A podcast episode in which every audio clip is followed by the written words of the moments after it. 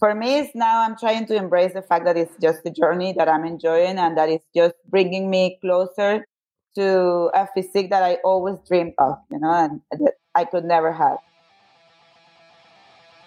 Welcome to the Wits and Weights podcast. I'm your host, Philip Pape, and this twice a week podcast is dedicated to helping you achieve physical self mastery by getting stronger, optimizing your nutrition, and upgrading your body composition.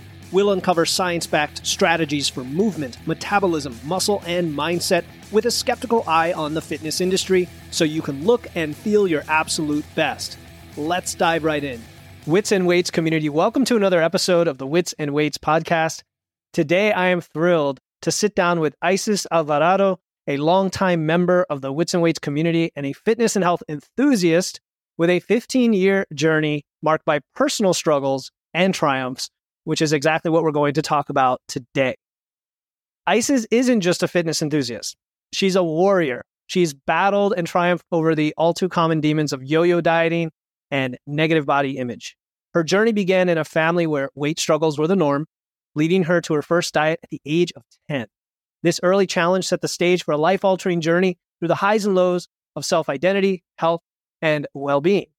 But here's where the usual trajectory was turned on its head because as an adult, Isis broke free from the chains of restrictive eating, discovering the world of strength training and evidence based nutrition. This wasn't just a physical transformation, though, it was mental and emotional. And her story is about the power of resilience, the importance of having solid information rather than misinformation, and the transformative impact of a balanced and sustainable approach to fitness and nutrition. In our conversation today, you're not just going to hear another transformation story. You're going to learn the real, tangible strategies that Isis used to overhaul her relationship with food and her body.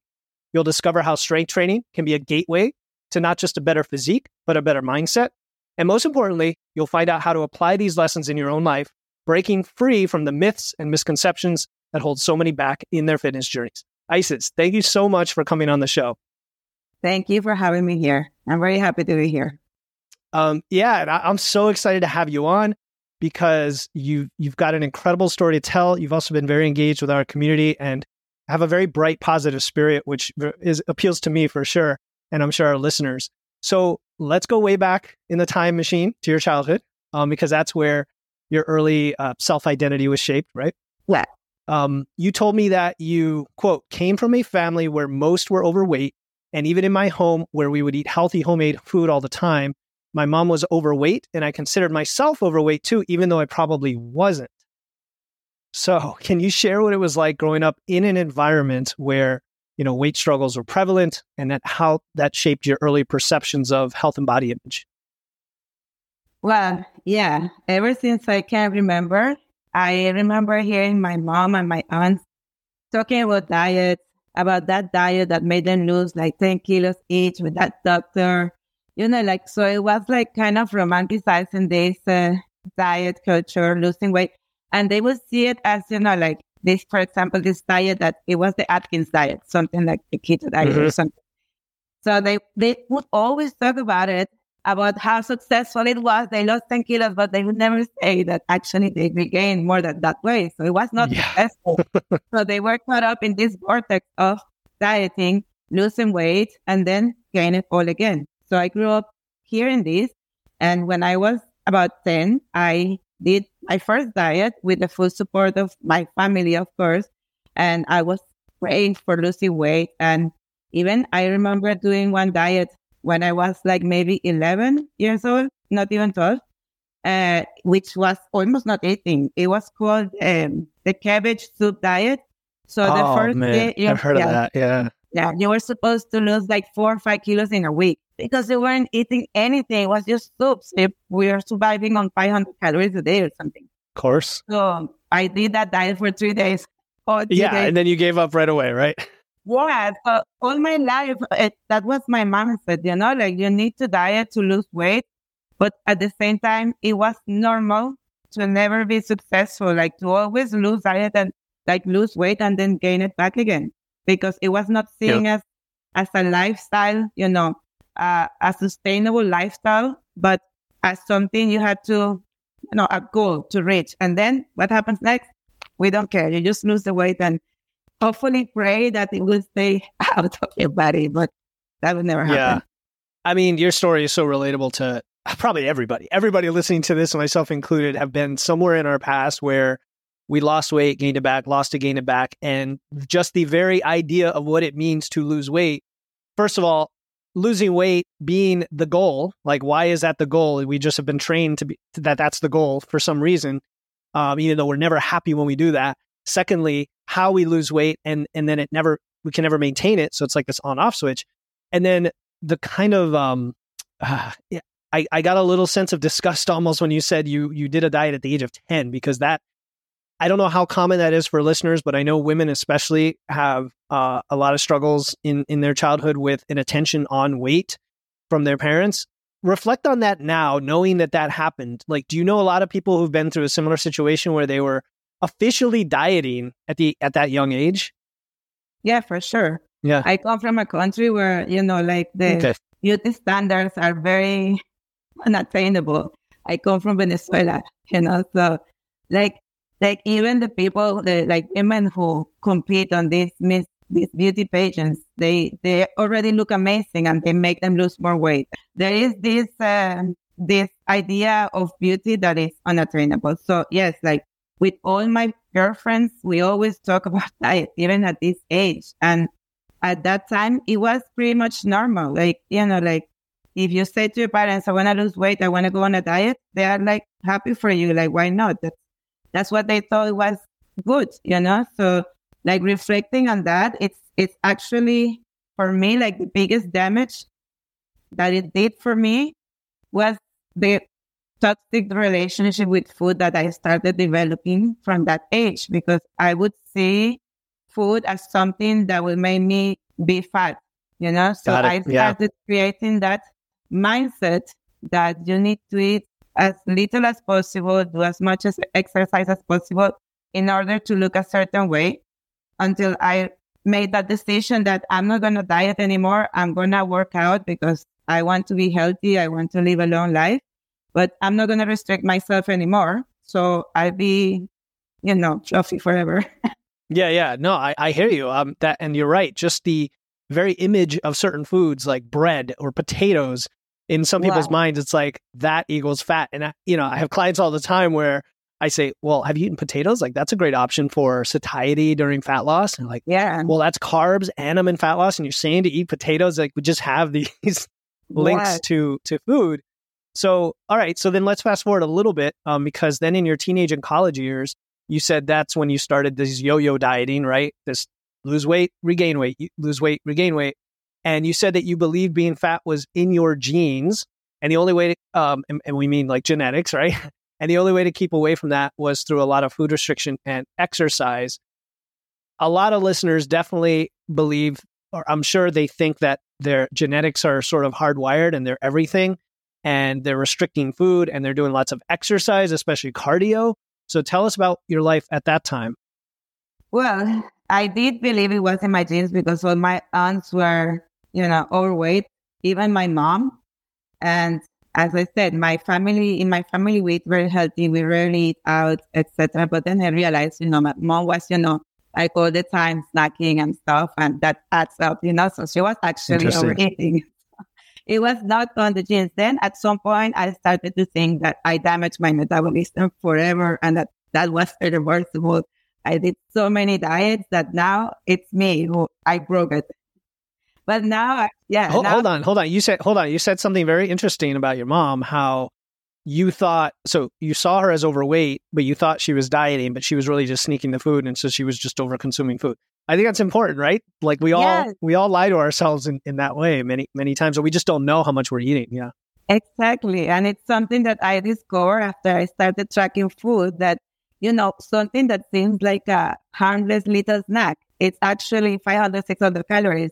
And if you're already eating your, you the calories that your body should be eating with your three meals, then actually that's that's a lot. You know, like if you do yep. it two, three times a week, which is very often if you know, some people they snack like all the time and some people they never do. Like my dad, he will never snack. But mm-hmm. my mom, yeah, she's in the kitchen and she's always, you know, like eating here and there. So of course, now that I realize It's mm-hmm. like, yeah, I mean, she was overweight because she was eating more calories than what she was burning. It's mm-hmm. not that, you know. And then that leads to, well, now I'm overweight. Now I have to go on a diet, right? And I have to just like cut all this weight as fast as possible to get back to some magic number. Yes, exactly. And that made me believe that it wasn't possible for me to be lean because it was in my genes. I, I would always say that even, you know, eating, I was getting fat from air, you know, but the, the truth is that I was, I was restricting myself most of my life, you know, like on and off, because when you restrict yourself, then you have periods in which you unrestrict yourself. you become too free. And, you know, the, the thing is that I was just making my metabolism slower. And at that time, and that's something I started also to understand with with MacroFactor and seeing your, mm-hmm. your expenditure going up and down. And I realized, of course, I was just, my body is just a perfectly good functioning body that was adapting to the little calories I was given. And I should actually be thankful for that because my body was very good to adapt to that. And, you know, I was not just losing all the weight. My body was just adapting like, and you're eating less. Now you function with less. Yeah. Yeah, and that's another great point for for folks listening is that you could be even if you're not losing weight, you could be in this perpetual low energy state where you're eating less than your body needs, but not so little that you're going to lose much weight and now you're just underfed, your metabolism's lower and you think that you have to eat way less calories than you do for losing weight or whatever it is. So, um, yeah, all these revelations are important, but let, let let's continue the let's continue getting you close to the present because I want to um I want to understand the experiences you went through because in early adulthood, you said that you promised yourself you were never going to diet again because you love food and the restrictions that you thought you needed to be lean were just too much to happily handle. And you started to exercise intensely and regularly and eat quote unquote super healthy, right? Lots of veggies, restricting carbs, having a huge list of foods you love but shouldn't eat because they make you fat. And you thought you could never be lean because it would take too much effort and you couldn't sustain it. So again, clean eating, cutting out carbs, thinking of foods as good and bad. Just this is your relationship with food at the time, right? Still not not the healthiest. not not not healthy at all. Yeah. it was very unhealthy actually, not only for my body, but also mostly for my mind, you know? Like yeah. you're always it's not just it's not only that you end up binging on food more often than not, it's also the impact of those binges in your emotions, you know, like in your in your mind, you know, you feel like you're a failure, you feel like you're never gonna be able to do it, you know, why I can't control myself. Always be like, but mm-hmm. why? What's going on? Like, uh, I do very well in other, almost all areas in life. And right. why I'm such a mess with food. yeah, yeah, falling off, quote unquote, falling off the wagon all the time, right? Or whatever exactly. labels we use. Yeah. Yeah, yeah. It made me feel like out of control, which I never felt in any other areas in my life. Yeah. It made me feel so out of control, so powerless, so frustrated, you know. So it was all this emotion that it was creating. Not only like the extra calories that I was consuming because my body was trying to compensate, but all right. this chaos in my mind. Chaos in your mind. And what what did the exercise look like then? You said you were exercising intensely. This is before you got into lifting. What did it look yeah. like? Yeah. Well, I was at the end when I stopped to HIIT, doing 30, 40, 50 minutes of HIIT. But I went through almost everything I could find. You know, I was just, I once did this one called Insanity. Probably you heard about it. Oh, yeah. It sure. was awful. It was awful. Is that, was, P, is that P90? Was that Beachbody? One of those yes, programs? Yeah, yeah. It was yeah. super intense for like an hour. Already the warm up was like leaving me exhausted and I'm not a lazy person. like, what am I doing to myself? So yeah. At the end, plus it wasn't fun, was it? It probably wasn't fun was, either. No, no, I yeah, was yeah. not enjoying it. I was, yeah. and I actually I ended up like sticking to HIIT for the longest because it was short intervals of time. So I would, mm-hmm. you know, in my mind it would be just 30 seconds. You can do 30 seconds per month. Right, right. think. So it would feel easier. It would feel more manageable, you know, but I never really enjoyed it. I always yeah. did it and I felt very well afterwards. And I could see that, you know, it would help my body somehow. I, I never looked like really fit, but I also didn't look unfit.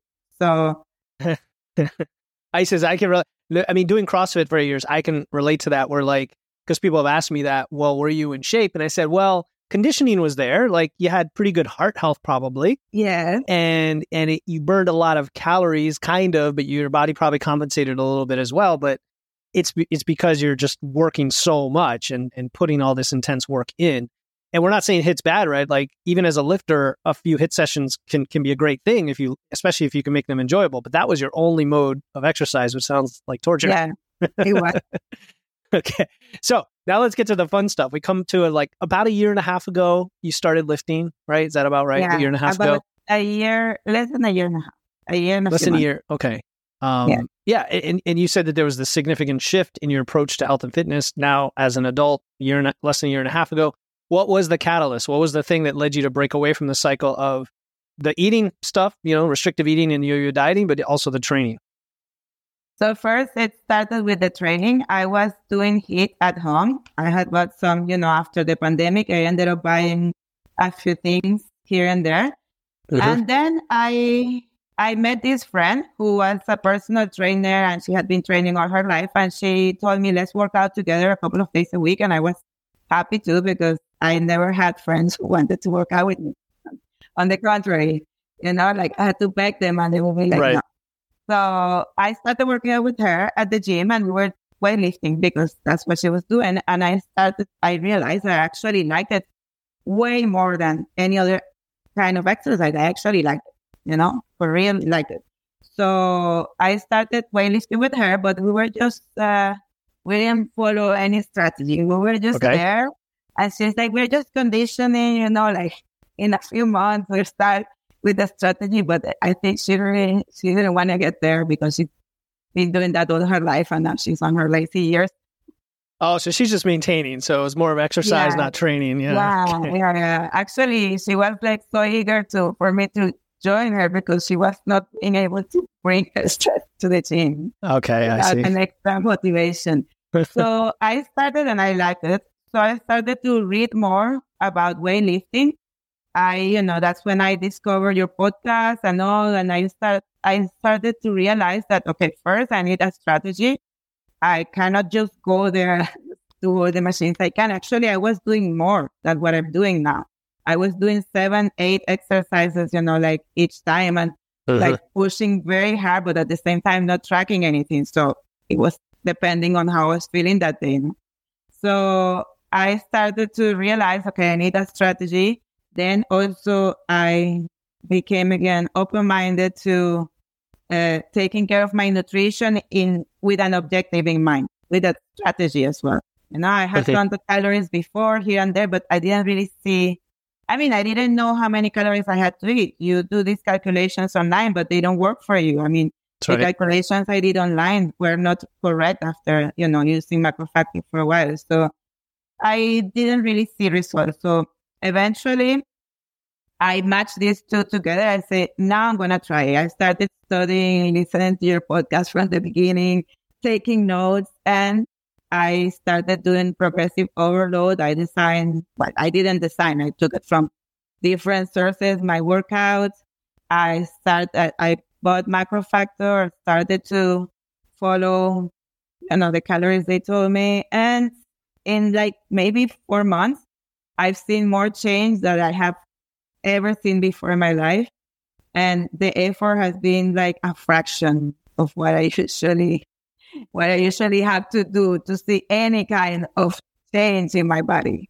Okay. So okay. been- Okay. I, I, I'm beaming right now, Isis. Okay. I want. I have to interject. I'm beaming because this is like what I wish everyone who listened to this show would do.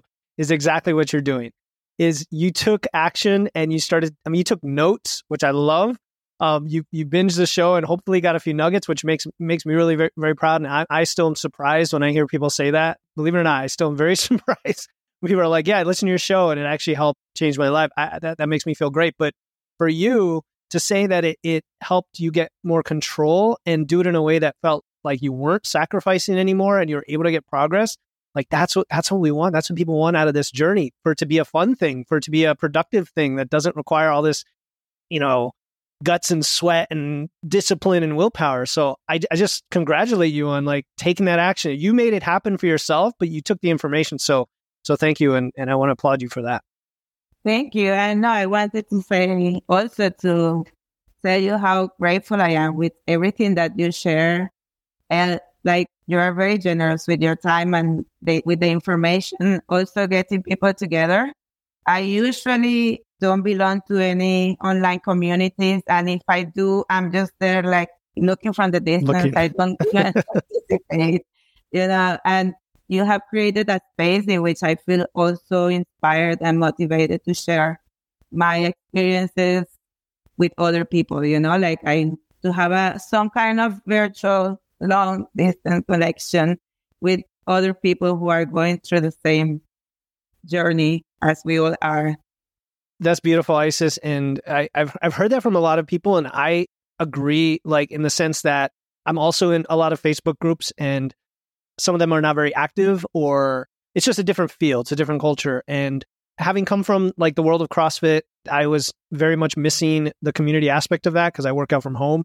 But also with the podcast, knowing that people would reach out and say, Hey, I listened to this and it helped me out. I'm like, well, how can we get more and more people who do that, who listen to the show to kind of interact with each other? Because every day we see people come in who are where you were like two years ago or five years ago. They come in and you can see their questions are like very basic questions that I'm always surprised that they don't know the answer to, but we've all been there. And so our community just said, hey, and they dive in with a very positive attitude. You know, you'll chime in and somebody who's, you know, an expert lifter will chime in or whatever the answer is to improve all of these things. So yeah, I'm glad you said that. And I want to go back to you, Isis, with the the recent transformation you said because it's you said you had all this chaos in your mind before, right? Yeah. What what is your mental state now? Like how does it changed and, and what specific strategies allowed that to change? Well, um I you know, and I have self diagnosing diagnosed myself with that I have a toxic relationship with food and mm-hmm. that I am I'm an emotional eater, etc., etc. But then also I realized that my, the biggest trigger for me was my food restriction. I never was an emotional eater as in, uh, you know, I was going through some traumas or bullying or whatever and eating. No, my, all my, my relationship with food started like the toxicity of it started by restricting the food by restricting the, the, the quantity and by restricting the diversity of food I could eat and by relating eating certain foods to being fat, which is something I never wanted to be, you know? Right. So now that I'm eating more, like I feel always, I never feel hungry, that I'm eating a lot of carbs and that I'm eating probably more protein that I never, I had never eaten before. It's, uh, the the desire to binge is almost never there. That's for once. And for like the other thing is that I also wanted to thank you for is you talked so much about the sustainability that it finally made a way inside of my mind. And for example, when I would binge, uh, I would just try to compensate in the next two three days to eat at le- as little as possible to balance that out, right? Sure, so sure. at some point, I, you know, I realized that this is not sustainable. You know, like one day you just fall off the wagon, which happens to absolutely everyone, even with people who are not, who don't have any, you know, unhealthy relationship with food. You, you'll hear them talk about how they finish the bag of Doritos or whatever, sure. you know, yep. and you, I'm here punishing myself because I did that instead of just, it's okay. I ate a thousand calories extra. So what? You know, like yep. maybe if I'm trying to lose weight, it's just gonna, you know, it's gonna delay. Slow you down a tiny bit. Yeah. And yeah. there is no end goal anymore. You know, like it's just, it's, this is just a process for me. So it's not like before when with this diet mentality, I want to lose 10 kilos. And that was the end goal, you know? Now it's like, I'm just trying to make myself stronger. And hopefully that would also shed the, the extra fat. And, you know, just it's more like a vague goal. Like the goal is actually in the process to follow this process in a way that is sustainable for my body and for my mind. So this uh, this contact contact constant mentioning of sustainability also shifted something in my relationship with food, in my binges, you know, like now if I do, it's is very like rare, it's just an isolated event. Before I would binge and then I would try to restrict myself in the next two, three days to compensate the calories. So then I would end up binging again one day or two days later. So it would be always like three, four binges in a week mm. instead of just one. Just take it, you know, because also when you see it as, you know, black and white, this is bad, I did something wrong. It also brings, you know, the guilt, the feeling of not being enough, but like, what's wrong with me? So that makes you self sabotage again. So it's all, you know, like all this process has also helped me a lot mentally and emotionally in my relationship with food. I'm starting to see things with a completely different filter. And it's much easier. Yeah. I don't like now when I, last time I binged, it was the day that my period came. I just, like, it eventually started, I was like, what just happened? Why? and then my period came, I was like, ah, Okay. Now exactly. You know, so it's uh, I don't and I don't feel bad about it. It's like okay, whatever. You know, like I just life goes on. I'm not gonna change anything. Absolutely awesome. anything. Isis, you have such a level of self awareness, and you're right that like the buzzwords we use, like sustainability, I say it all the time, and I think it can be it can be overused when you don't explain what that means. And I think you did a really great job explaining different facets of what we mean by sustainability. So, what you basically said was overall that I heard is it's part of your life, it's part of your process. You don't think of it as dieting or not dieting. And you talked about the binge restrict cycle. You can't binge on a regular basis if you're not also restricting on a regular basis to, to have that cycle. So, if you're simply accepting that you can enjoy the food you like, incorporate them, plan for them.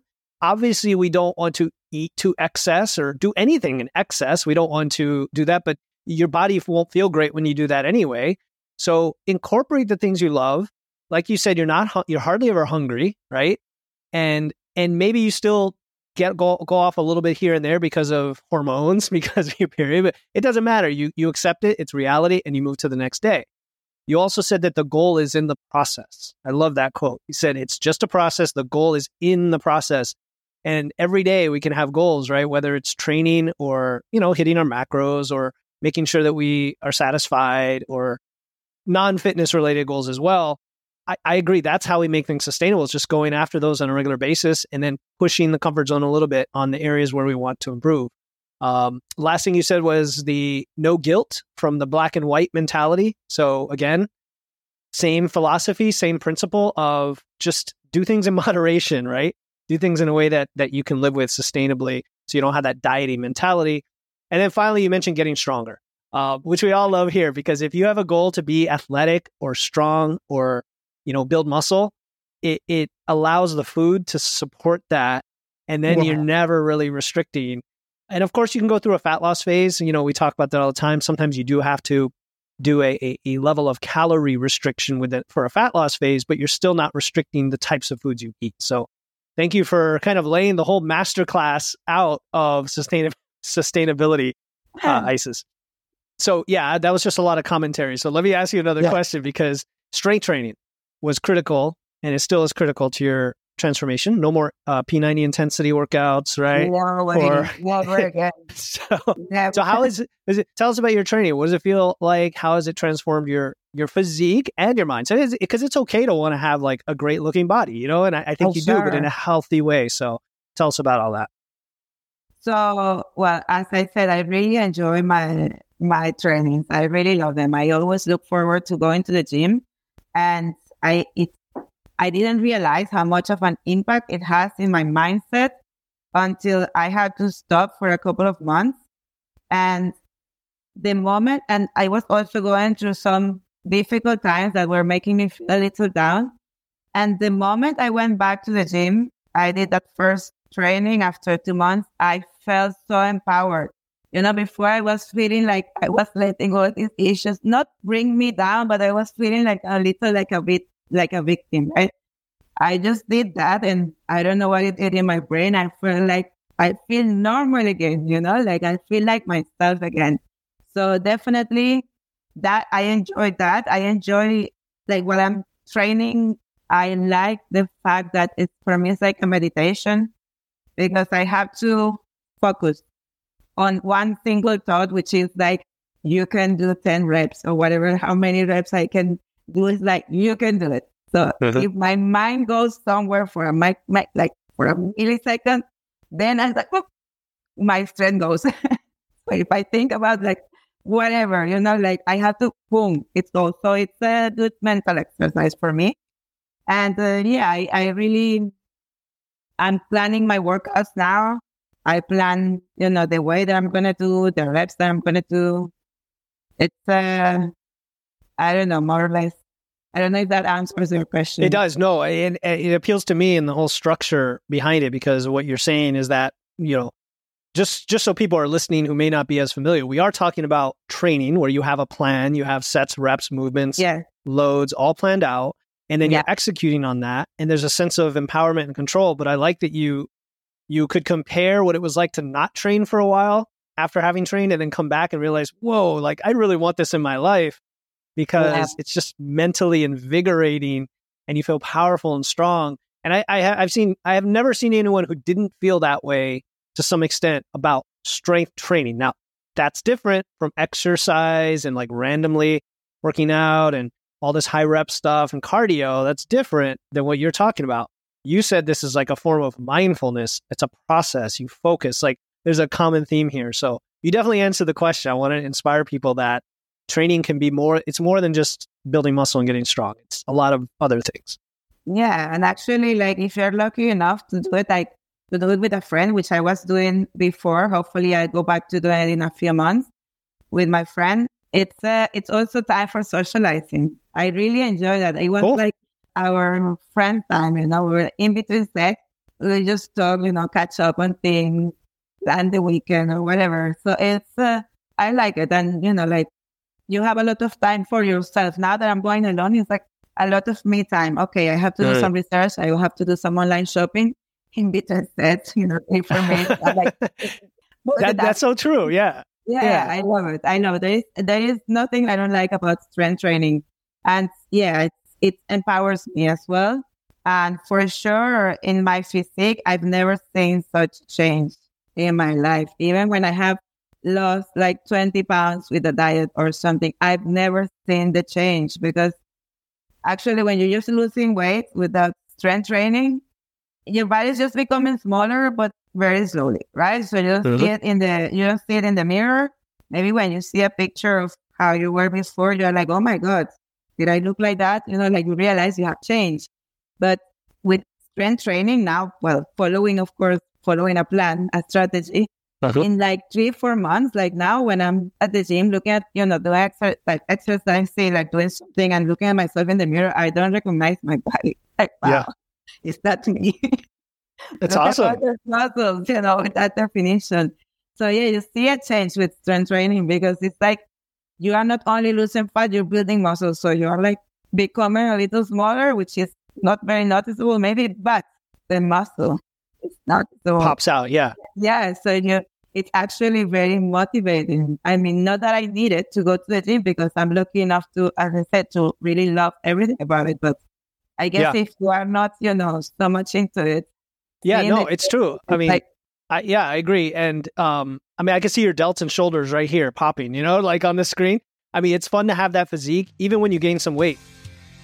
Hi, my name is Lisa, and I'd like to give a big shout out to my nutrition coach, Philip Pate. With his coaching, I have lost 17 pounds. He helped me identify the reason that I wanted to lose weight, and it's very simple longevity. I want to be healthy, active, and independent until the day I die. He introduced me to this wonderful little app called MacroFactor. I got that part of my nutrition figured out. Along with that is the movement part of nutrition. There's a plan to it, and really helped me with that. The other thing he helped me with was knowing that I need to get a lot of steps in. So the more steps you have, the higher your expenditure is and the easier it is to lose weight. When it's presented to you like he presents it, it makes even more sense. And the other thing that he had was a hunger guide, and that really helped me. So thank you, Philip. So, like, I wanted to ask you about that. have you gone through a dedicated gaining phase where you actually gained a little fat as well? And and what was that like? Or have you not done that yet? I'm starting. So you started. okay. Yeah. Okay. Yeah. Remember, I come from this mentality that putting on weight is Mm-hmm. bad. So this has been like a challenge for me. I just I was in a cut for like four months, and I decided, okay, I think I'm ready to go into maintenance, which I'm I'm now in maintenance, a little above maintenance, and I'm still like, I mean, I'm very happy with all that I eat. That's very exciting, but I'm still, you know, like mentally getting there to go into the gaining phase. I mean, it's gonna be scary for me, but I trust the process now, 100. percent Good. Yeah, no. And I recently did that episode, right? Why I'm getting fluffy before I get jacked. So hopefully that helps. That's the one that the one that inspired me to say, okay, it's time. Let's go. It's like already Yeah. four months in losing weight. It's just gonna slow down my metabolism. And you know, I already look lean enough. You know, before Right. maybe when I started, it was like very hard for me, even though it's recommended also like to start. But my mind is still like, you know, reluctant to like if I see myself fluffy in the mirror to Mhm. eat above my maintenance calories. But now it's like, okay, enough. You're looking already, you know, fit enough. It's time to go into the gaining phase, Yeah. which is what I'm doing. Like I've been like two weeks in at maintenance, so I'm going to stay two more weeks, and then I'm gonna increase a little bit more considerably the calories, so I can. Okay, cool. Yeah. And it's, if it's your first gaining phase ever, uh, you're probably going to go go after something like 0.2% a week or something like that. Maybe maybe a couple pounds a month gain is what we're looking at. Yeah. Yeah, Yeah. like about pounds a month. That will be something I'm comfortable with. Exactly. Yeah. And and you know, figure if you did that for 6 months, that's anywhere from 6 to 12 pounds, but you're going to gain, you know, 6 pounds of muscle or something like that, which is incredible, incredible amount of muscle that you're going to gain.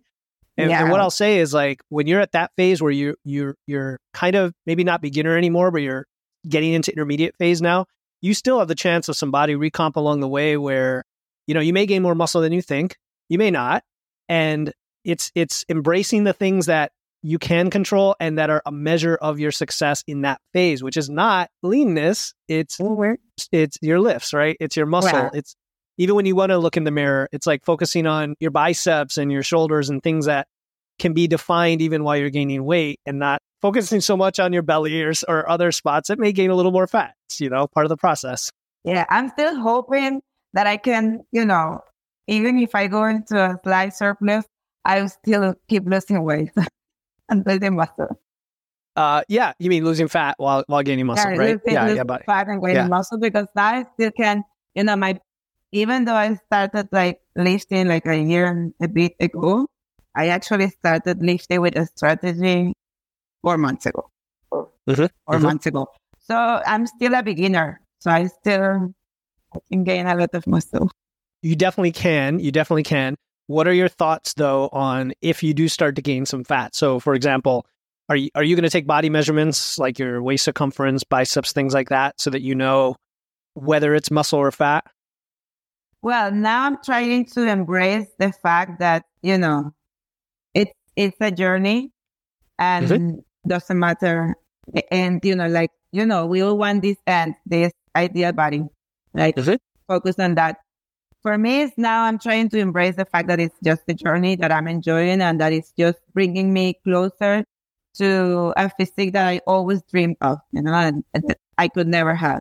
So, um, of course, it's gonna, as I say, I have a lot of resistance to to go into even maintenance. I was like, you know, especially because it's so easy that it's like I feel I could do, I could continue on a cut for months on end because it didn't feel difficult for me Right. compared to everything, you know, all I have done in my life before that. So it's um it's uh, emotionally challenge, challenging for sure, but I'm willing to trust the process because it has worked so far.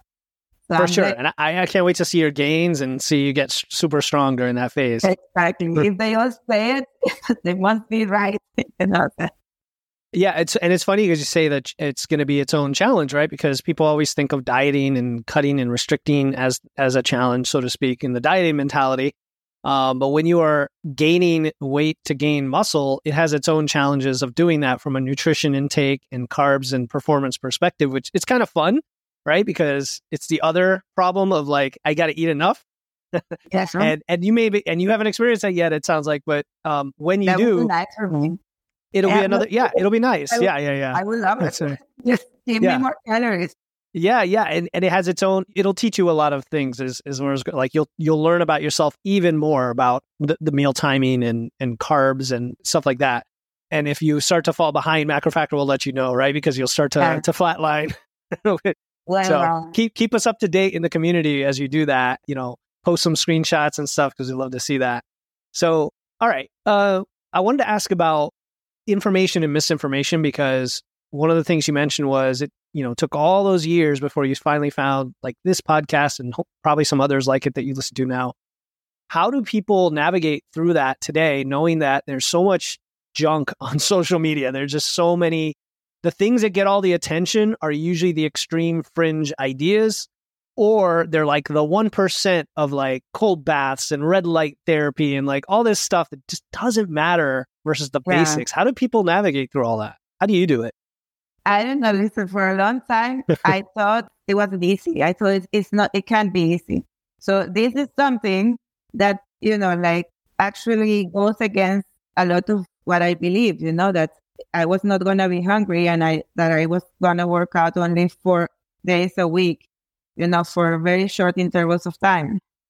So it's uh, you don't really believe. I didn't really believe it could work until I decided to give it a try, and I think, you know, I still have many friends from my childhood, from my college years, who are still struggling like with weight issues and they are like barely eating, exercising a lot.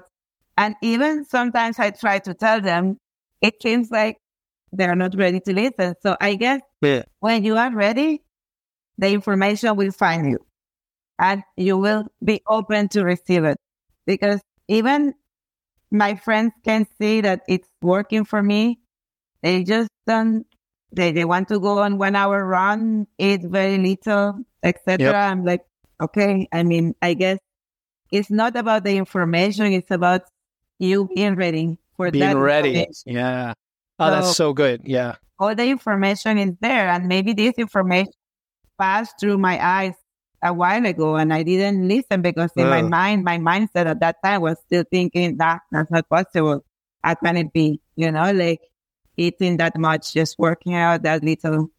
Yeah. Oh, that, you know, I, I just thought of something when you said that because for years I did low carb diets. And anytime I would see anything that said anything to the contrary, like, no, low carb diets are not necessary, carbs are good for performances, I would just, my confirmation bias or whatever bias I had was like, no, no, no, that can't be right. Like, and so I would ignore anything related to that, which would have led me down this to this world of evidence based fitness, right? Yeah. My first question to you is Have you shared this podcast with them? Uh, I have shared it with one friend. With one Share, friend. share it, share the podcast with I everyone. Just should, yeah, yeah. just very pa- passive say, Yeah, hey, you know, th- there's a podcast I really love. Not everybody listens to podcasts, but like, hey, this is my favorite podcast. Send it to them. Um, I'm, Yeah, I'm shameless should. plug on my part, but honestly, if it helped you, hopefully it could help them, Yeah, right? for sure. Yeah, yeah. that's what we all want, you know, like to help each other, to support each other, you know, to share what has worked for us. But Yeah. yeah, I mean, there is, I was also doing keto low carb for so long. And also because I realized that nutrition, it's like, and you know, like many things in life, is like a religion, you know? yes, So people it's like get a religion. you know, yeah, there is Yeah. not one univer- one universal truth, even amongst professionals. So people, you get biased with what you believe in. So it's not until you are ready. That's why I say you have to be ready to break free from your religion and open your mind to something completely different, you know, and Yes. to actually like listen to it. So yeah, it's like, being I want- saved from a cult.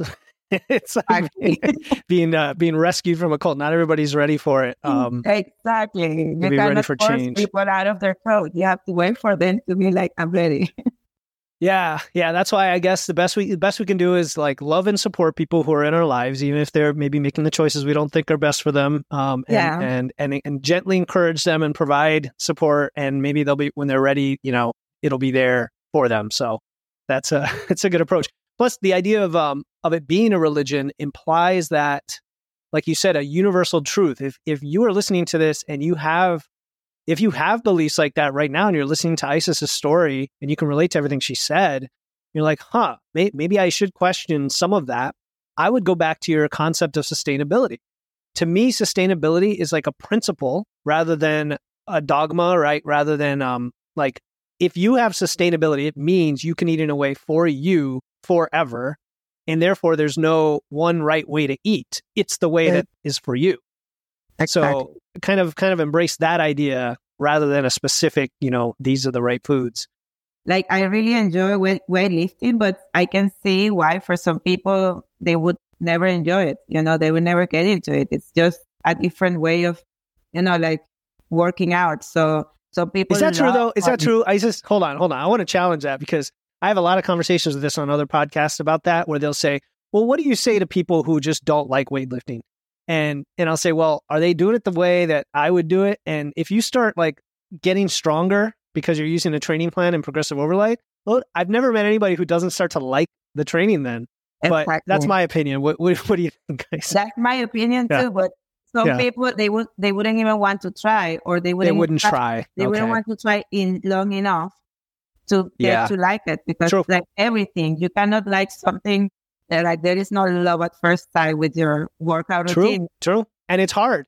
It's hard, right? Yeah. Some people Yeah. just they are very resistant to it, especially women. But now I'm more I see more and more women who are into weightlifting. You know, like I true. see much more than before. You know, so yeah, I guess I guess I would believe that everybody would love it if they give it a try. If they are Right. patient enough to understand it enough to decide whether they like it or not, and for sure they would like it more than any other kind of any any other kind of ex- exercise, you know. But as I said, like some people they are not even willing to listen.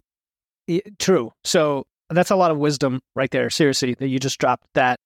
You may not like something the first time you try it, but you stick to it and then you'll see if you like it. And with weightlifting, with lifting weights, it seems to be almost universal that if you do it the right way and you start to build muscle, you're going to like it. There's just something like natural about using your body and using your muscles as a human being.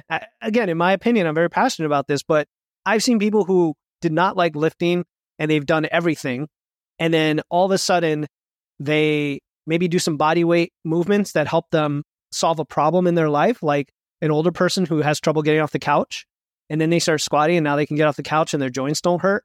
And now they're like, oh, now I see the value in this. And so if Yeah. you're listening and you like, you think you're not going to like it, you've got to give it a shot, like Isis is saying, and tie it to a performance goal you have or a, a health goal you have or something very specific that you can then train toward. You know, don't just train to be have a great body and a lot of muscle like a year or two years from now. That may be too vague. Do it for the process. Do it for the, the short term wins and so, so so yeah, good. And I think I also think regarding weightlifting, there is a lot of you know, like people like in when I was younger, when I started going to the gym, uh, weightlifting for me was for like bodybuilders.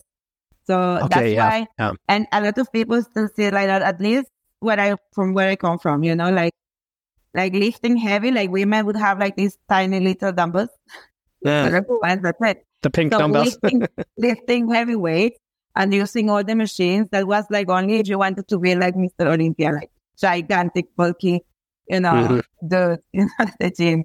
So I think a lot of people still associate weightlifting with that because not long ago, an aunt she messaged me asking me what what do you think? What can you tell me about intermittent fasting? And I was like, what for losing weight or for health in general? She's like, no, I just want to lose some weight. And I was like, well, I did it for a long time. And actually, I didn't lose any weight because of it. You might or might not, but it does, it's not going to make you lose weight per se. But if you want, I can tell you how to lose weight very easily. And I kind of talked to her about it, like you have to lift weights, etc. And she's like, no, I'm too old for that. She's like 45. And I'm like, you are not too old for that. and first, like, actually, you should start lifting weight if you want to avoid like osteoporosis or whatever. You know, that's the best anyone could do to avoid all these pains you start and all these health issues you start having when you grow old because of your bones, bone density, Yep. etc. So, and she, as I said, if people are not resisting, I say, whenever you want, I can guide you through it. You just need to find probably a personal trainer who will like help you Mm-hmm. understand, you know, the correct form. That's all. And like, One ear, one ear out the other. Well, yeah. she's not ready. She's not ready to leave the cult yet. I was like, okay, well, you know, that's what I can do. I just plant the seed. Plant the seed. That's true. It's true, and and that's a good point too, because some people will hear it over and over and over again, and then like two years later, they'll finally, you know, after frustration, they'll finally reach out. And and by the way, for anyone listening, there is an age at which you're too old to lift, and it's the day after you die.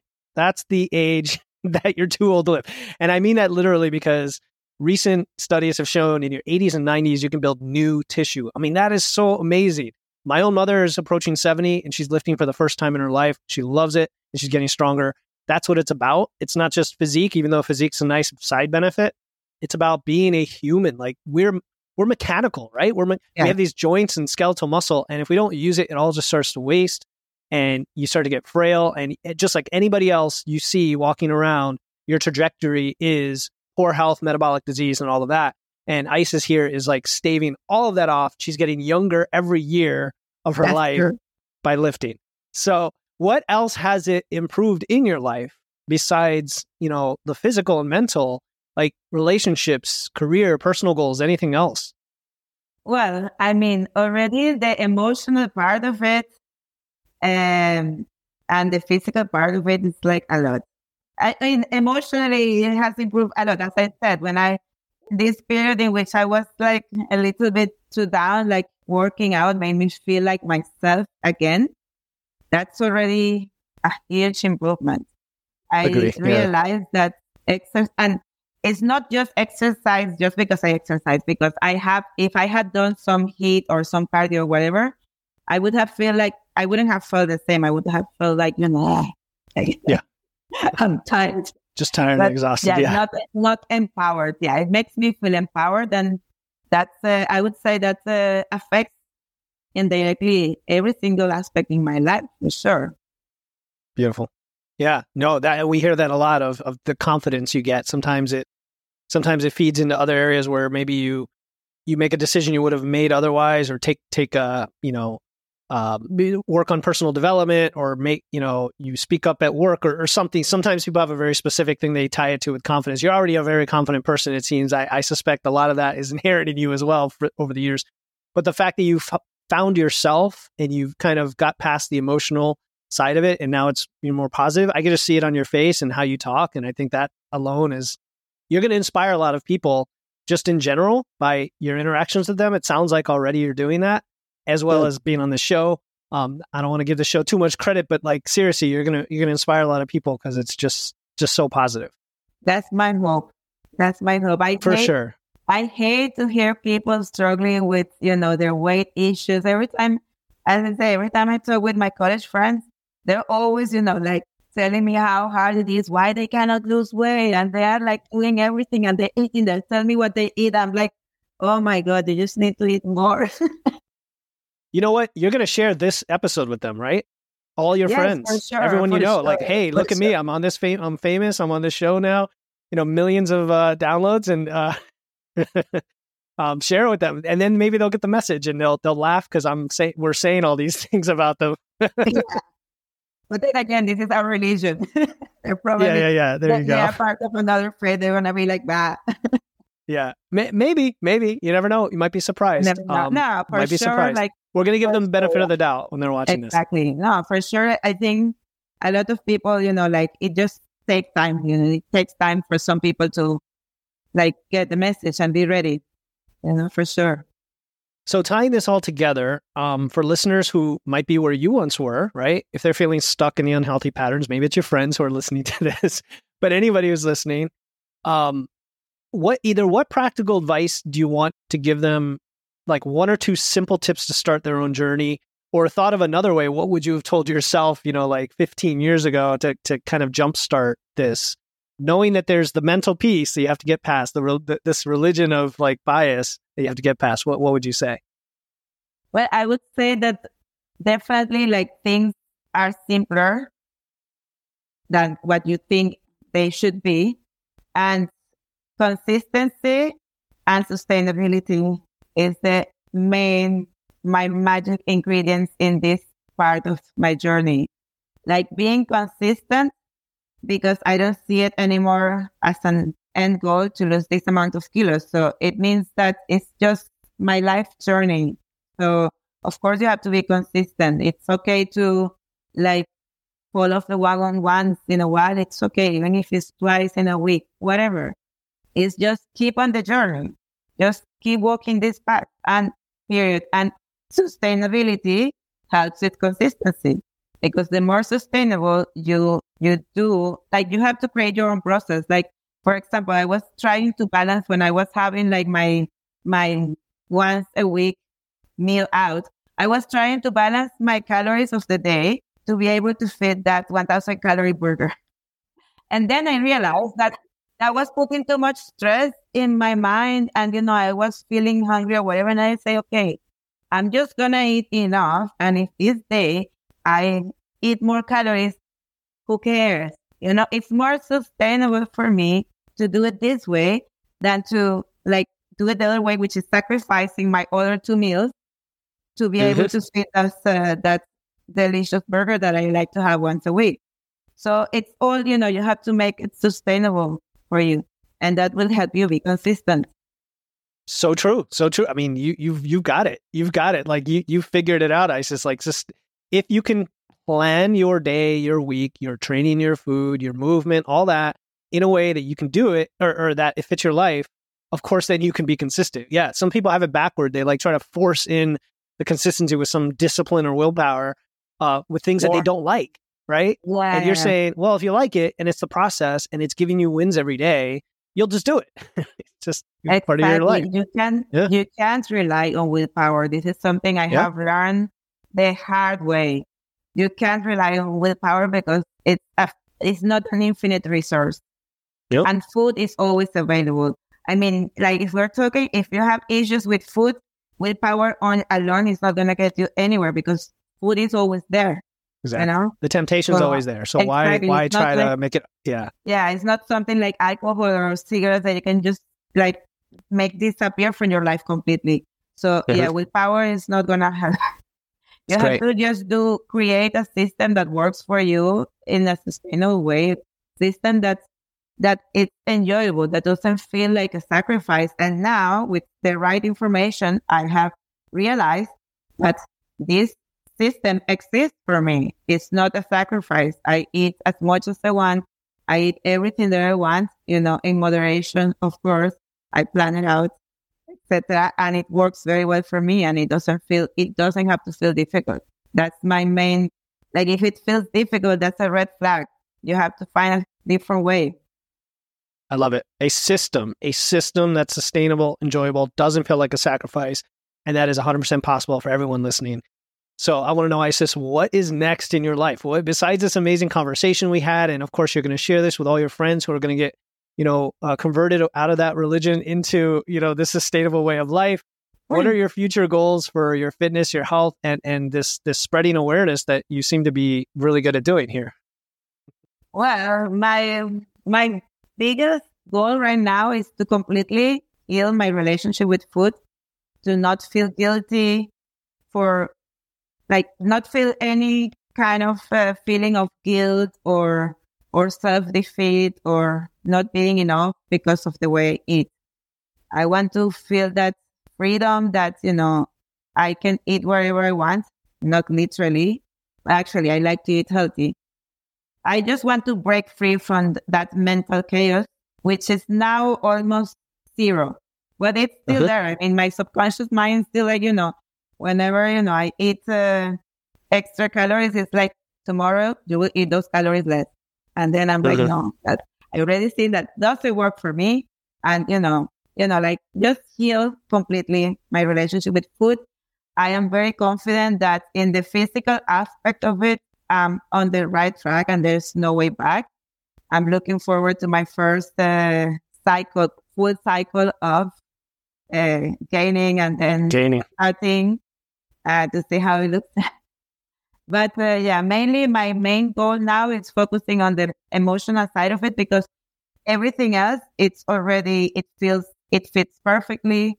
I I already, you know, I feel well with what I eat, etc. It's just the mental side of it that it's still, it's still there. It takes time because it's your subconscious mind, you know, since I was a child, feeling guilty for what I ate, feeling that I had to eat less, you know, like sometimes uh-huh. I'm thinking like maybe I could just go back into the cut, you know, like yes, your totally mindset, agree. Yeah, your own mindset telling you like, what are you doing? You're eating too much. That's right. I mean, and it sounds like you've come so far, and you're right. You know, we're always going to have things that we struggle with or things from our past. And you you put it nicely when you said subconscious, and I would even say unconscious in some cases. Right, uh, pattern, like they're patterns, right? They're patterns that are just like trained into you. And if it started when you were 10, that's even, you know, harder to, to break because it goes so far back. But since you said that, it reminds me, we, you know, in, in the Wits and Weights community, you know, I would love to have more uh, content about emotion and, and self sabotage and like, um, you know, unconscious patterns and things like that as part of our, you know, information and maybe some future podcast episodes about that. So I'd love your input on that as we go forward. I do like to ask this question of all guests, and I think you know what's coming. But what one question did you wish I had asked, and what is your answer? Okay, yeah, I had to think about it for days on So my question so you thought about it in advance, and it was hard, right? Okay. Of course, I was like, what? I don't know. So it's uh, what's the most difficult part of this new journey? Okay, um, a good question. What, what's yeah. your answer? And the answer is the the emotional part of it, the transitioning from the old mentality that I have to do more, sacrifice more, eat less, etc., to this new mentality of things have to be simple and easy because it's kind of like it's like counterintuitive, you know. It's like it's like when you are you are afraid of heights and you you're gonna jump. Even if you tell your mind, "I'm safe," it's safe to jump. Let's do it. Your subconscious mind like keeps you there like mm-hmm. frozen. Frozen. like yeah. I can't, I can't. So it's I'm kind of like facing that right now, like almost on like very frequent that you have to realize that you know, like you have this internal battle. Like this is too good to be true. This is too easy. What you know, like is it gonna work? How is this gonna work? Like I have done things much more difficult. They haven't worked. Why is this gonna work? So that is my only actual challenge right now with this new way of doing things because everything else is much easier than what I always done. So yeah, so the emotional shift in all of your beliefs is is difficult. Yeah, yeah, yeah. Even though you are changing from a mindset in which things have to be super hard, and you're changing to something easier, it's still difficult for your brain because your brain gets kind of like hooked to that mentality, addicted right. to that idea, to that level of difficulty. So when you don't have it, your brain is like, hey, what's going on? because it thinks something bad is going to happen, right? It thinks exactly. it thinks that that decision. So so why don't we just why don't we make everybody feel a little bit more uh, easy about or re- relieved about this? What is the worst that can happen if you make a quote unquote wrong decision, like with your food or your training? What's the worst that's going to happen? Like that, maybe it's hypothetical, but you know, right? What it's probably no worse than what's happened in the past when you haven't exactly. been doing the right things. That's what I have. Actually, I had this thought. There you not, go. Not long ago, like, what's the worst that can happen? I'm going to put on weight. Well, I've been putting on weight all of my life. Exactly. And the yeah. story of my life is nothing new.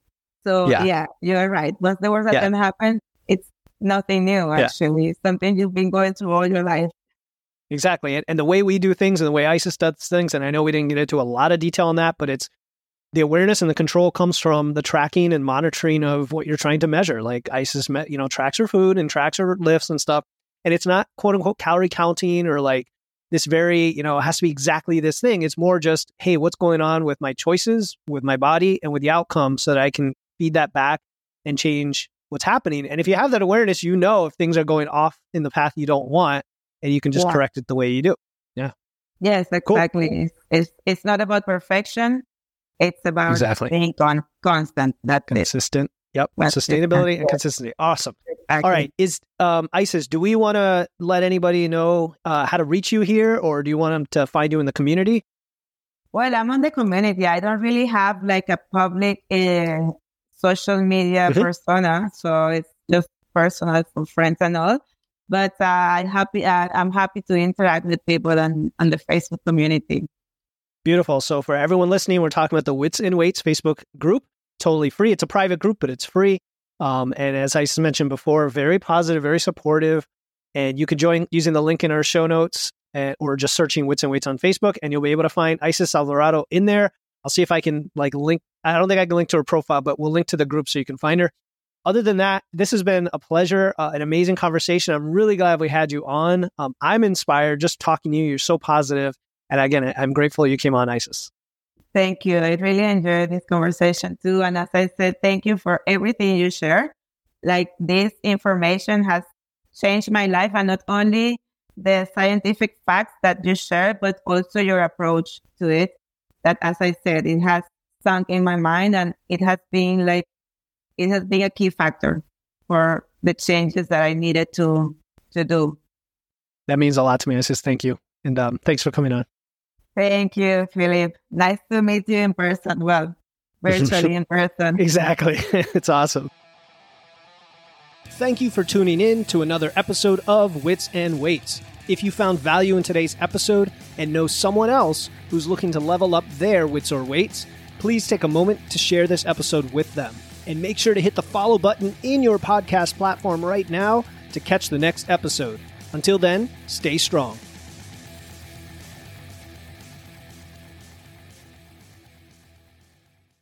Hey, before you go, I want to let you know about a free resource I have. They are free guides on everything from fat loss to eating out to building muscle to managing hunger to figuring out the best macros for you and more being added all the time. You want to get the most out of these podcasts and your time to look and feel your best, and these free guides will give you a quick and easy way to know what to do.